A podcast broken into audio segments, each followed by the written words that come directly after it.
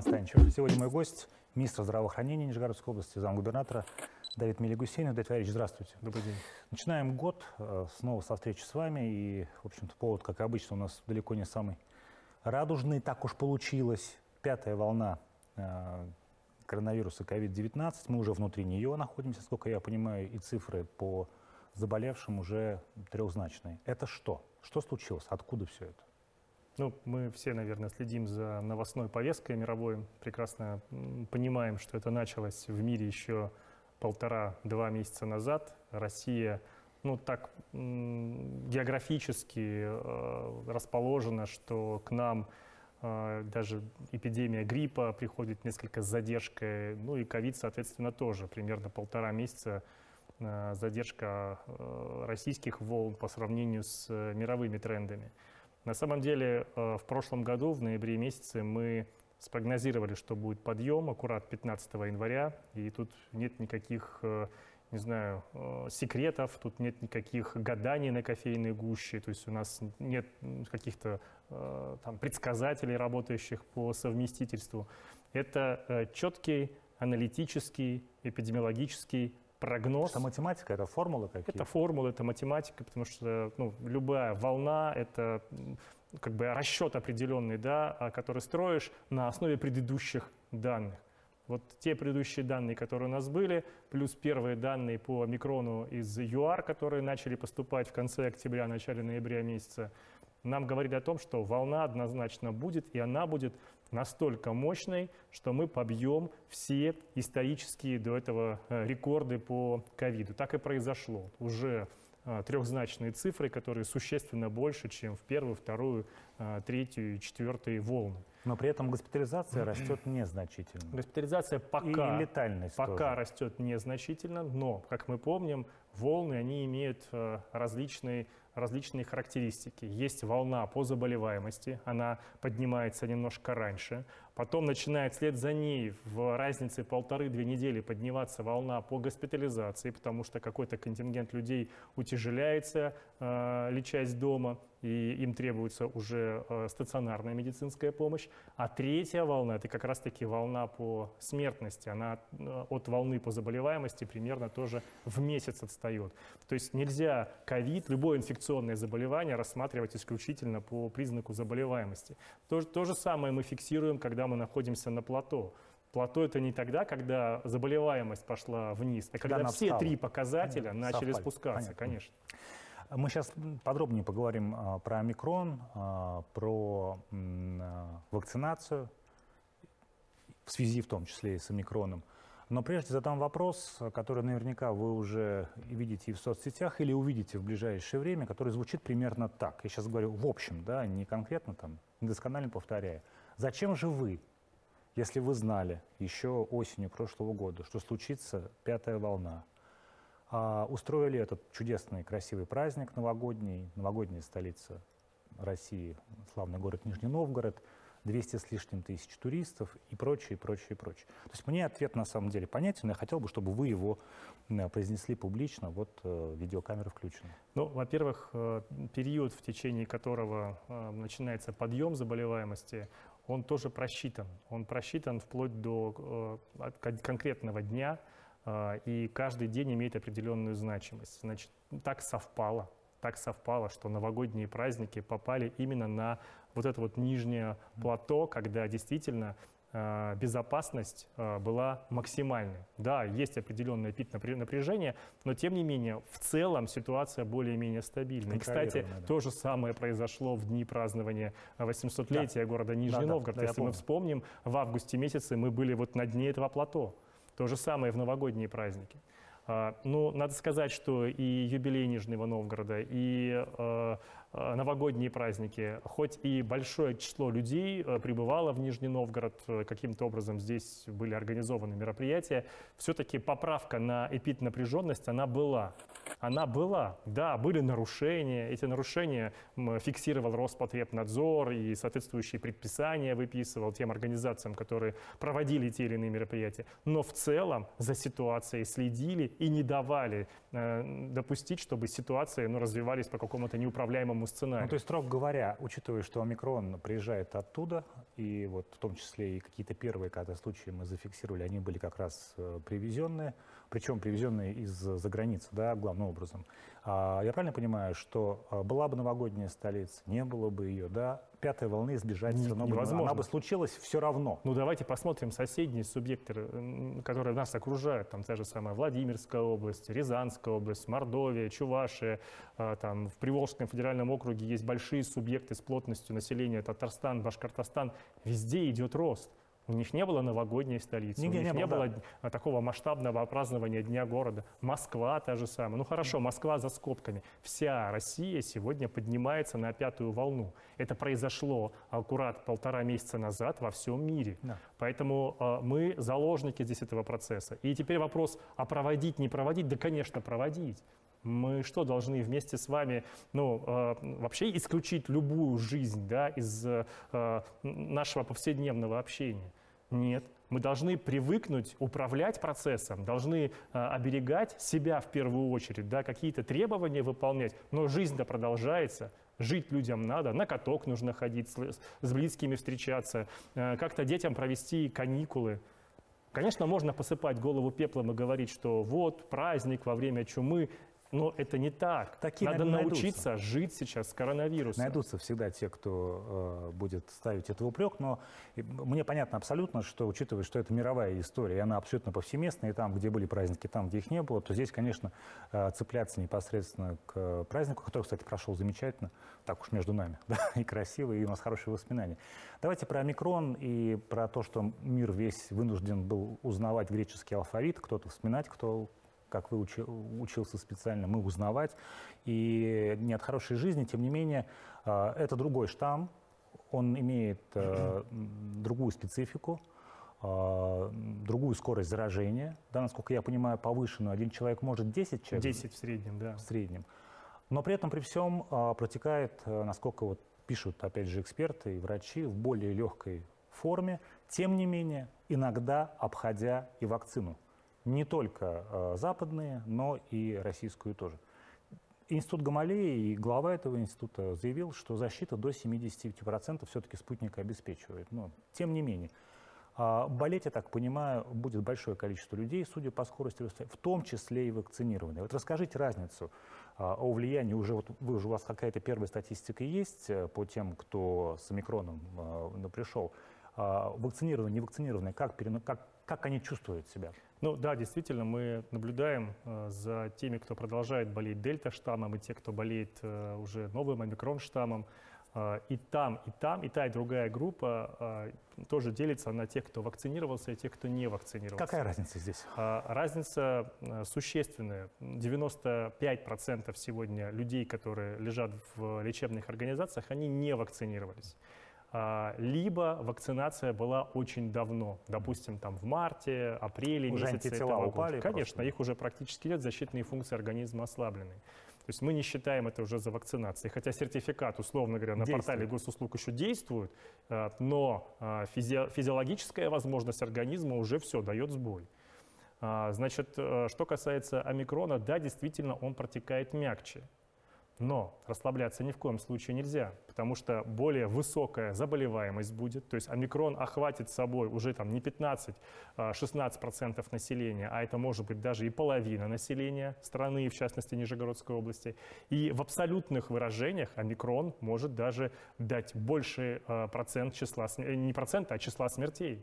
Ну, понятно. То есть процент масса, смертей да. будет меньше, понятно. летальность так понятно. называемая, а абсолютное число смертей будет сопоставимо с дельтой. Будет... Э, Конечно. Мы изо всех сил будем стараться, чтобы этого не было, но чтобы этого не было, ну, нужно, чтобы нам помогли обычные люди. И, как я уже сказал, вакцинация помогает э, справиться организму без посторонней помощи.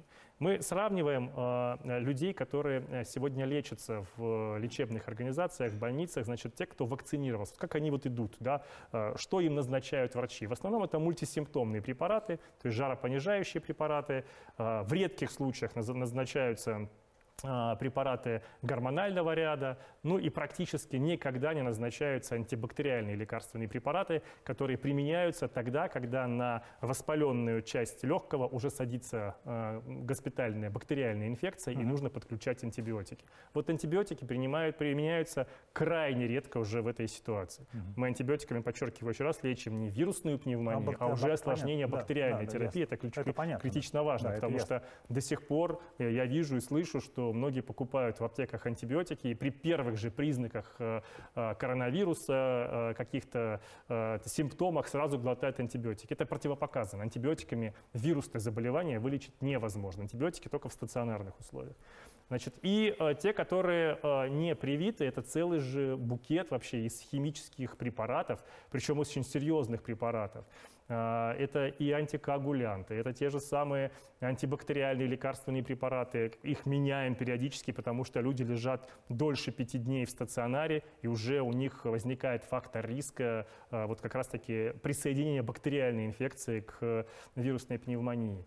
И э, моноклональные антитела – это вообще э, очень тяжелые препараты, потому что при, э, при цитокиновом шторме мы, ну, другого просто нет. Мы должны применить моноклональные антитела, то есть снизить по большому счету резистентность организма человека, чтобы он не сопротивлялся вот этой вот пневмонии, а, наоборот, понятно. а немножко снизил свои функции и тем самым, тем самым э, ну, стабилизировать состояние. Но эти моноклональные антитела, они что дают? Они дают сепсис. То есть организм человека начинает в другом э, аспекте, условно ну, говоря, понятно, сыпаться. иммунная система Конечно. отсутствует в эту секунду. И так как нет лекарств сегодня в мире от э, коронавируса, мы пытаемся воздействовать э, симптоматически. Понятно.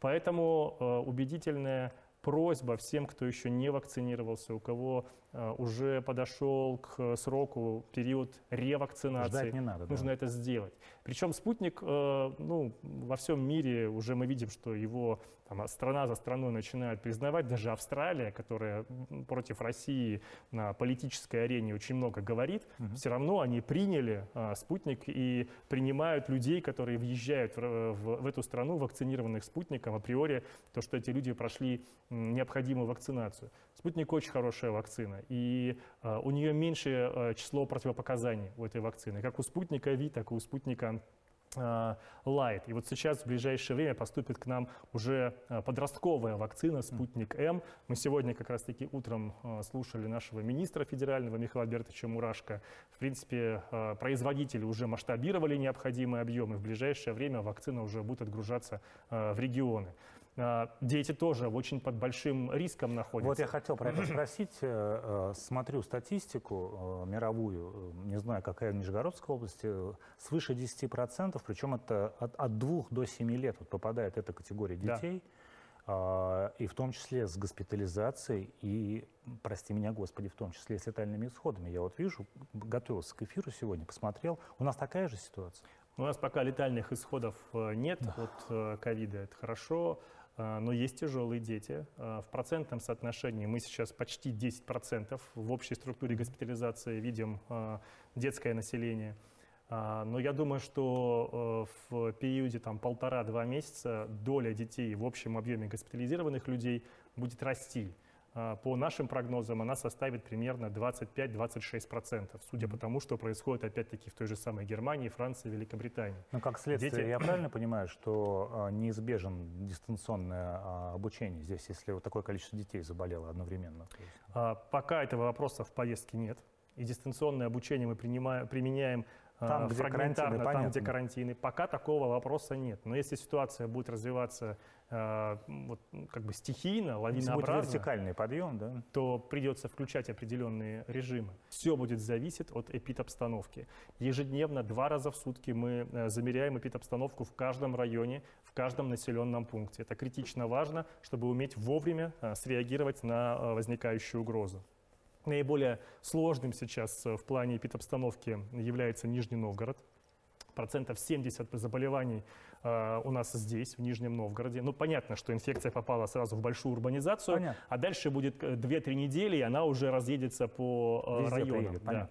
Поэтому пока вот Нижний Новгород в повестке активно. Насколько вообще готов Минздрав? Ведь смотрите, что получается. Вот я помню, там в самой высокой точке было там 800 э, с небольшим. Да? Сейчас уже мы перешагнули там далеко за, за эту цифру. И тогда уже тяжело было, ну, такое количество вызовов. Врачи работают по 16... Я сам работал волонтером, неоднократно возил за, за рулем врачей. Я видел из первого ряда, как, какие нагрузки они испытывают на сегодняшний день. Да, хорошо получают. Да, я понимаю, что это призвание. Ну, относительно те... хорошо, Руслан ну, Понимаете, они должны получать еще больше по-хорошему. Наверное. Да. Ну, в общем, как бы никто не жалуется. Ну, кроме выгорания эмоционального, да, да, потому что ты каждый день с болью живешь, да, так сказать, ничего. Тем не менее, я видел. И я понимал прекрасно, что вот там а, смена 12 часов, ну уж куда больше. Выходной день. 36 вызовов, мы проехали 32. Четыре человека остались за кадром, перенесли на следующий день. Это было тогда. Сейчас вызовов еще больше. Что в этой ситуации делать? Конечно, мы мобилизовали все ресурсы, которые у нас есть. Студентов, ординаторов, аспирантов. Всех, вот э, поголовно. Военных, может, как в э, Британии. Военных медиков мобилизовали, э, студентов, аспирантов, молодых врачей, тех, кто ушел в декрет и остается этим медикам, женщинам еще там месяц, полтора, три до выхода. Вот мы их тоже просим вернуться. А, пожилых врачей, которые На пенсионного либо пенсионного, но те, которые привились, либо переболели, мы их тоже просим вернуться.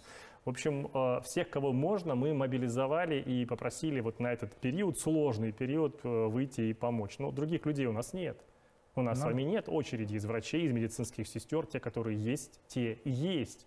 И каждая боевая единица на вес золота. Каждому из них я готов низко кланяться в ноги, потому что этот человек э, принимает бой. Он не трусит, он не убегает, он э, ежедневно на боевом посту, причем, э, ну вот вы говорите, вол волонтерили, да, а они в выходные работают и субботу, и воскресенье. А я понимаю, да, конечно, я, я вижу. вчера приезжаю в больницу, в одну из больниц, э, э, полдевятого вечером, э, захожу, все на месте ни одного человека нет, кто бы ушел бы, понимаете, ну, обычно там в 4 часа заканчивается смена, пошли домой, да? Они нет, остались. все на месте, заполняют документацию, общаются с пациентами, там, замеряют э, сатурацию и так далее, то есть и средний, и младший медицинский персонал, все работают. А, конечно, э, медиков катастрофически не хватает. Это наша а, скажем так, национальная особенность. Да не только национальная, в мире также их везде. в мире, в мире тоже не хватает. хватает. Вдруг а, неожиданно их потребовалось в несколько раз больше. Поэтому и должны на помощь медикам приходить э, инновационные технологии, которые должны их разгружать. Ну, к примеру, мы сегодня вот с главными врачами, я проводил э, большое совещание, всю область собрал, мы обсуждали э, систему управления коечным фондом. Сегодня э, как это происходит? Каждое отделение, каждая больница формирует э, раз э, в сутки отчет, сколько коек у них свободно. Это поступает в единый распределительный центр, а дальше скорая помощь видит, что вот больница такая, здесь столько-то свободных коек, везем столько-то пациентов сюда. То есть это происходит по большому счету отчасти вручную, отчасти в электронном виде. Вот мы сейчас запускаем систему, чтобы это было Цифровой только формат. в цифровом Понятно. формате, чтобы это у, убрать эту нагрузку. Быстро, понятно, ошибок нет, людей мало. Конечно. Понятно. И, соответственно, и оборот койки будет увеличиваться, и врачам не нужно будет загружать себя вот этой ненужной, не, не медицинской функцией, считать эти койки свободные, да, и так далее. И вот таких вот микрорешений их очень много. К примеру, Нижегородская область э, была признана лидером в Российской Федерации по цифровизации работы в ковиде. А что мы сделали? Мы сделали единую систему, бесшовную систему э, мониторинга за э, ПЦР-тестом. Uh-huh. То есть вот приходит человек, сдает ПЦР-тест там, в поликлинике, в больнице, uh-huh. неважно где. Дальше пробирка едет в централизованную лабораторию, на всех этапах до момента получения результата Вы траекторию видите, происходит да, считывание результата. То есть а, мы видим понятно. статус этой пробирки. Mm-hmm. Мы единственный субъект Российской и Федерации. И не теряете время, которое так важно в эту секунду. Вы знаете, как наши соседи возят? В бумаге до сих пор возят вместе с этими пробирками э, информацию о эти, об этих тестах. А мы это сделали буквально за полгода. Давид Валерьевич, 10 тысяч коек подготовлено, я правильно? 10 тысяч 300 коек. Э, не то, что подготовлено, мы их э, за, условно говоря, бронировали, да, чтобы э, понять, какой ресурс А нам... где вы столько места в больницах нашли? Коридоры? Ну, я не буду здесь скрывать э, наших опасений, и такая задача главным врачам поставлена – посчитать каждый квадратный метр. Понятно. Я не хочу вести пациентов на стадион либо на ярмарку. Мне Понятно. нужно, чтобы пациентами занимались медики.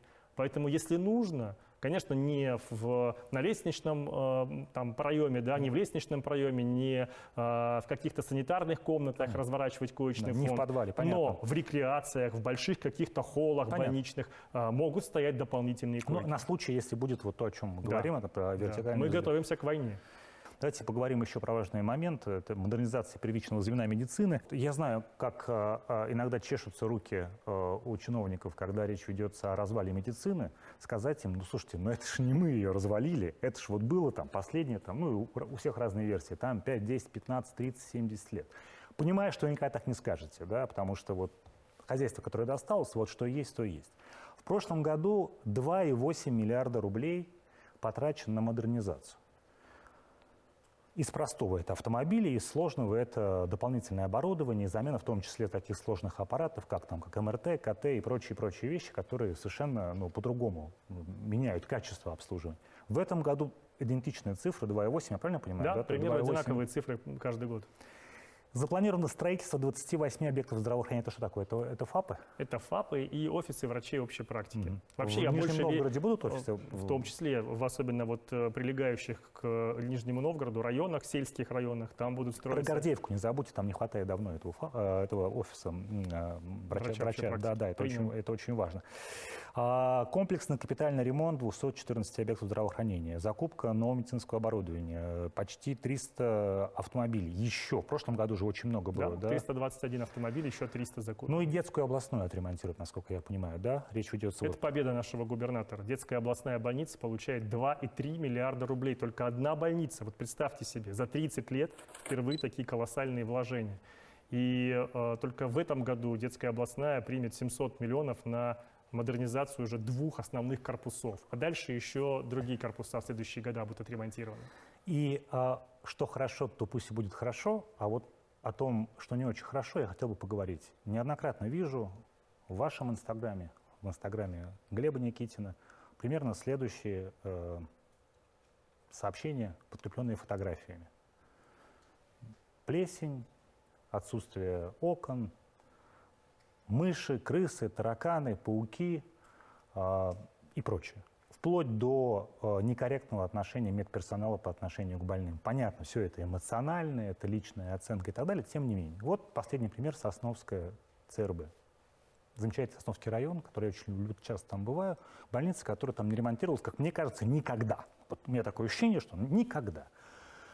А, И вот туда, насколько я понимаю, приехали, по-моему, 30 миллионов рублей, да, если я ничего не 30 путаю? миллионов, да. Да, а почему не модернизировать ее заново или, может быть, не построить новую? Вот такой вопрос тоже прозвучал в социальных сетях. Какой ответ на Ну, построить, такой? И еще вопросы, касающиеся многих других ЦРБ, в том числе районных. построить новую – это сроки, то есть, чтобы И построить и новый миллиард, да, объект, наверное? это два года как минимум. А Да. модернизировать, сделать капитальный ремонт либо реконструкцию – это полгода, год максимум. А, соответственно, люди хотят лечиться здесь и сейчас.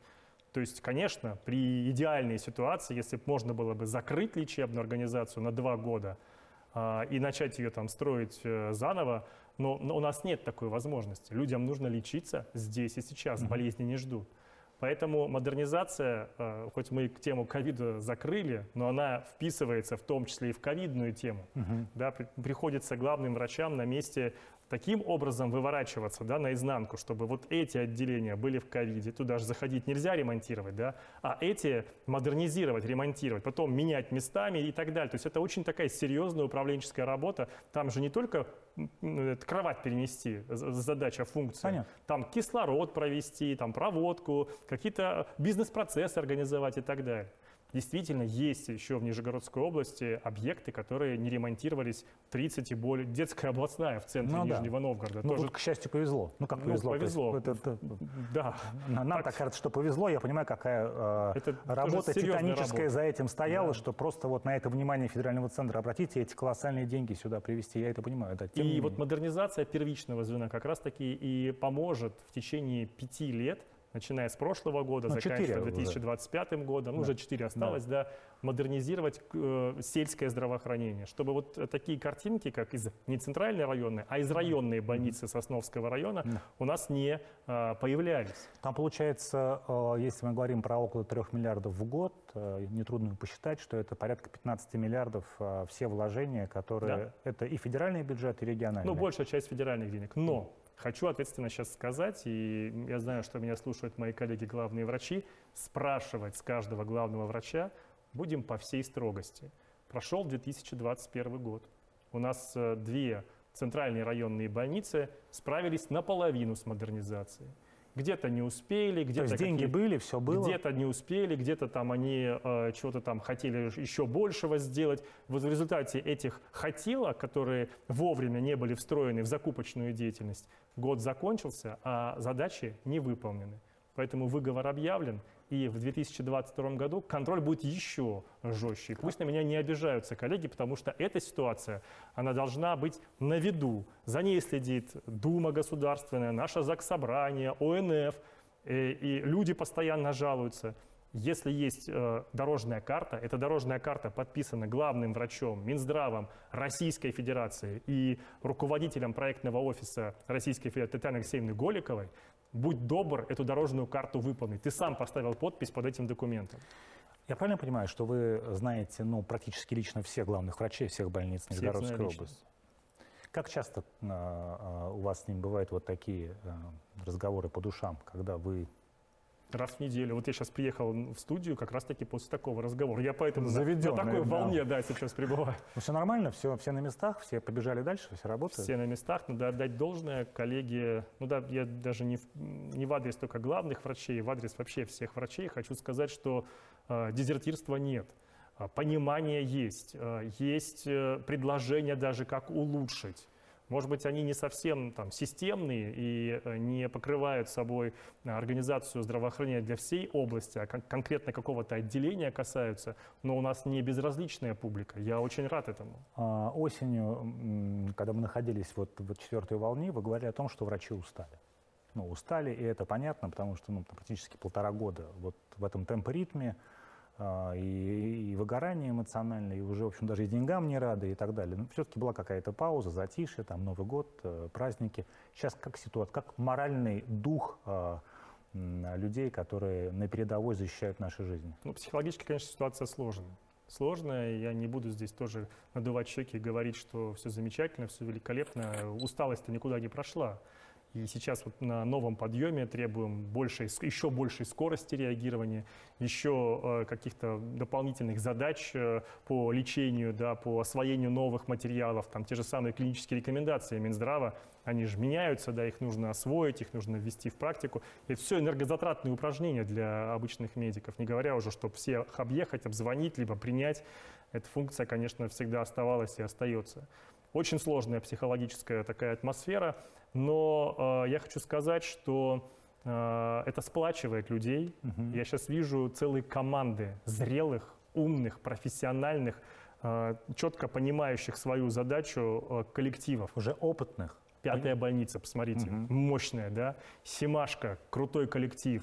А, Там 28-я больница, а, которая там терапевтическая была в мирное Сейчас кого-то не похвалите, обидится. Я, я всех готов. 29-я, 30-я, понимаете, вот это только Нижний Новгород. А посмотрите на Арзамас, на Дзержинск, на а, Бор. Бор сегодня центр ковидный, причем для всего севера Нижегородской области. Каждый на своем месте. Мировая практика показывает, что командная работа, особенно в тяжелые моменты, в пиковые, она во многом зависит и определяется э, тем, кто дает команды, то есть нашими командирами. Поэтому я бы э, очень хотел, чтобы и Глеб Сергеевич, и вы, Давид Валерьевич, вот в этот сложный период, э, ну, ни в коем случае не теряли боевого духа, хотя я прекрасно понимаю, какая у вас загрузка, и это есть 24 на 7, без песен, без праздников, и ночью, и в любое время э, суток, А, потому что от вас зависит, только мы пройдем эту пятую Спасибо. волну. Я вас благодарю за то, что вы сегодня нашли эти 30 полноценных минут в вашем графике, но это важно. э, Рассказать о том, что происходит в Нижегородской области со здравоохранением и с э, пятой волной. Давид Мелигусейнов, министр здравоохранения, замгубернатора, был сегодня в нашем эфире. Не болейте, берегите себя. До свидания.